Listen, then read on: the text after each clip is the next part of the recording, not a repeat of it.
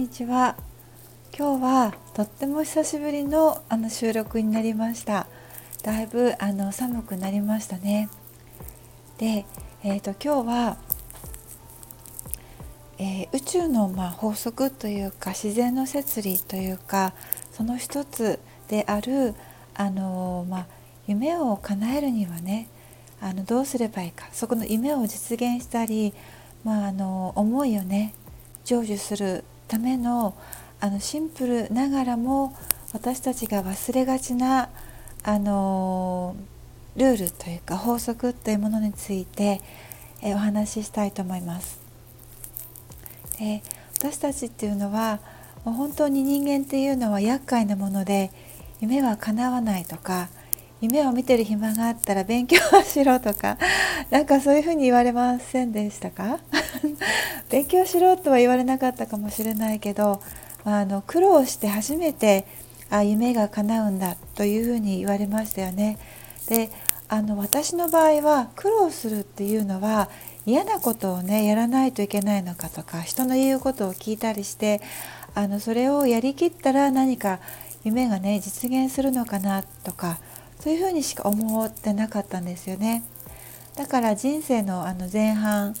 20代後半くらいまでかな。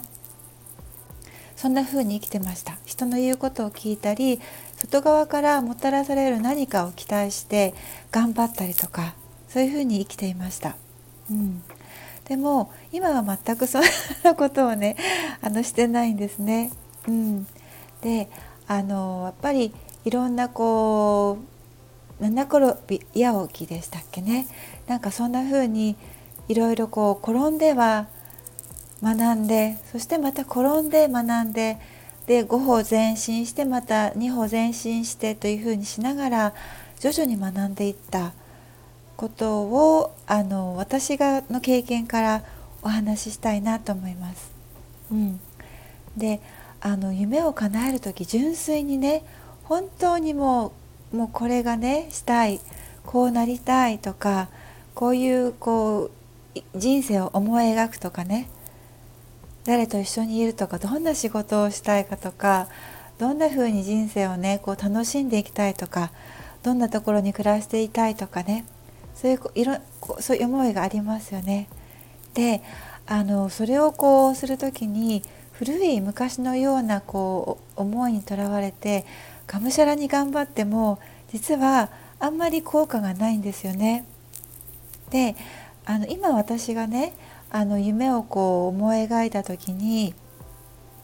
やってることをご紹介したいなと思います。うん、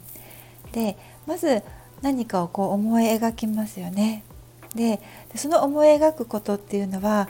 あの不純物があっあった場合はねなかなか思いが実現しませんのでとにかくその思いというものをあのできるだけ純粋なものにするんですね。いろんなこう動機とか意図とかそういったものが当然人間ですのであの最初はねいっぱいついていたりすることが多いですよね。こうやればこうなるからああなるからああなるだろうとかねいろんなことねそこら辺をこうお掃除するんですよね。で自分のこうそこには自分と向き合う時間とか自分に対して本当の意味で正直になる。裸になるとかね。で表面的なあの思いをね突き詰めていくと実はそれじゃなかったとかね。その奥にあるもっともっともうあの研ぎ澄まされた思いっていうものがあるんですよね。願いとかね。そこに行き着く。まずそこにこう到達することがすごく大事になりますだからそれに結構エネルギーとかあの時間を私は最初に費やします。うん、で、えーと、まずそれがそこまでいったらもう結構実現したもう半分くらいは終わっちゃってるんですよね。もう OK って感じですね。うん、でその後はあの結構サレンダーするんですよね。じゃあ何すればいい？って。あのもう自分のこうもう少し広域のね部分から見える自分とか宇宙に対してじゃあここから私がするべきことしないといけないことをね見せてください。持ってきてください。示してください。というふうにこう本当にもうクリアな意図をね立てるんですよね。そうするともうあのその次の瞬間翌日1週間後とかあの最善のタイミングでそういったことが示されてきます。はい、でそれを一つずつ取り組んでいくということになります。時にはねあの自分の中のこの自分があのその夢のね実現とかをあの阻んでいるんだっていうことをまざまざと見せつけられるようなあの事象がね起こってきたりします。でもだえ苦しんだりね します、うん、でもそれはあの私たちをね宇宙がいじめてるんではなくてそこを通過してクリアになって内側がねちょっとクリアになる必要がある。そこを私たちがねあの超えていくことでまた次のステップが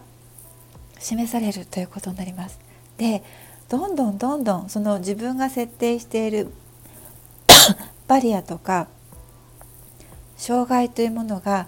クリアになっていくとそうです何パーセントまでかな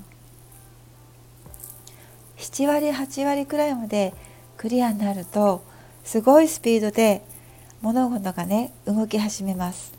うん、本当にびっくりします。でそれをねあの1回2回3回4回と成功体験をしていくことであ自分自身を信じていいんだ。宇宙の流れというものをね信じていいんだっていうことを自分がねもっと奥底のところであの信じられるようになるんですよね。そうすると自分と宇宙とのこう調和が取れて自分とそして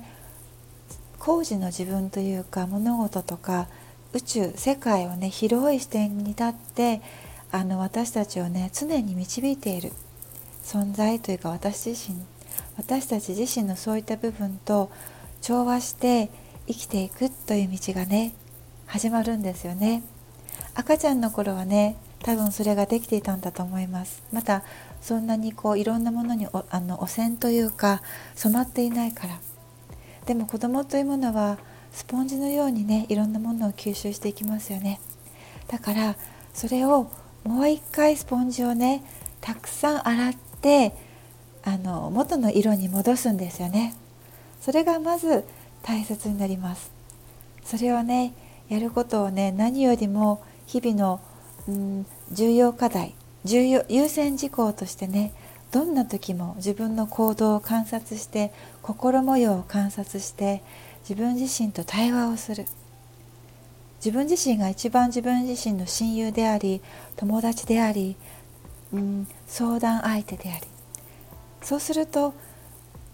自動的に宇宙やコーチの自分が自分のベストの相談相手であり導き手になってくれる。そうすると人生は本当にスムーズに進んでいくようになります。もちろん争いも減っていくし自分で自分を満たせるんですよね。だから周りとの関係も満ちていくということになります。今日はありがとうございました。